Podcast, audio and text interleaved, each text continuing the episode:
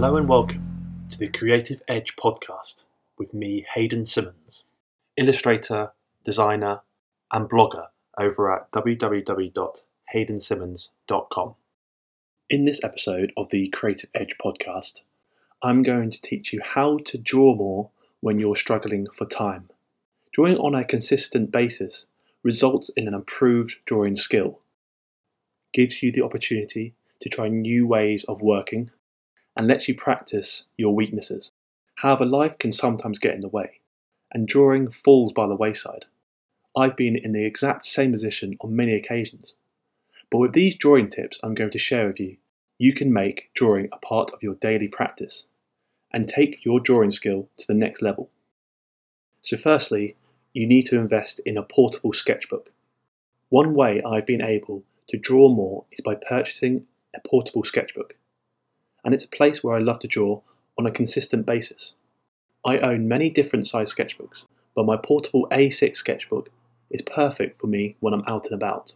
If you commute regularly, where a portable sketchbook can come in useful, it's an important tip to consider. I've been on many trains, buses, and planes where a portable sketchbook comes in handy. If you draw for just 10 minutes a day, that's 1,825 minutes of drawing time in one year. This really puts it into perspective.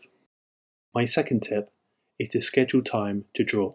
Life getting in the way is one of the most common reasons for not drawing. We are all so busy, so it's crucial that you block out time every day to draw.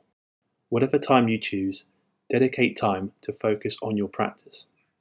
Of course, this isn't always feasible, but try and schedule time with no distractions. The more you get into the habit of drawing, the easier it will be to practice once, twice, or even three times a day.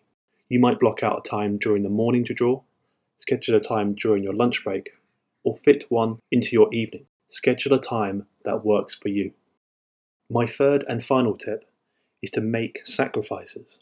In order for drawing to be a part of your life, you need to make sacrifices. That means replacing television time for drawing time.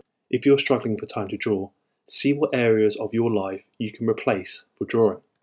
Like I said, this can be in the form of swapping television time for drawing time, using less of your mobile, or waking up earlier to fit drawing in.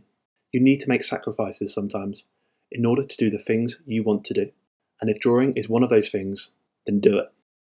I hope you have discovered a few tips to help you draw more within your daily life. That's making a few sacrifices, scheduling time to draw, and purchasing a portable sketchbook. Of course, it's sometimes hard when you have commitments, and especially when life gets in the way. But whatever you do, make sure you're having fun. Drawing should be fun, and it should be something that you look forward to. If this is lost within your practice, be sure you focus on it again. I'd love to know what you think about this podcast episode, so please do subscribe, comment, and share wherever you get your podcast, or on my website where you can comment on the latest blog posts. If you're unfamiliar about myself and my work, discover my illustration portfolio over at www.haydnsymons.com or check out my latest blog posts to help you with freelancing, creativity, to illustration tips and tricks. Thanks very much, guys, and see you on the next episode.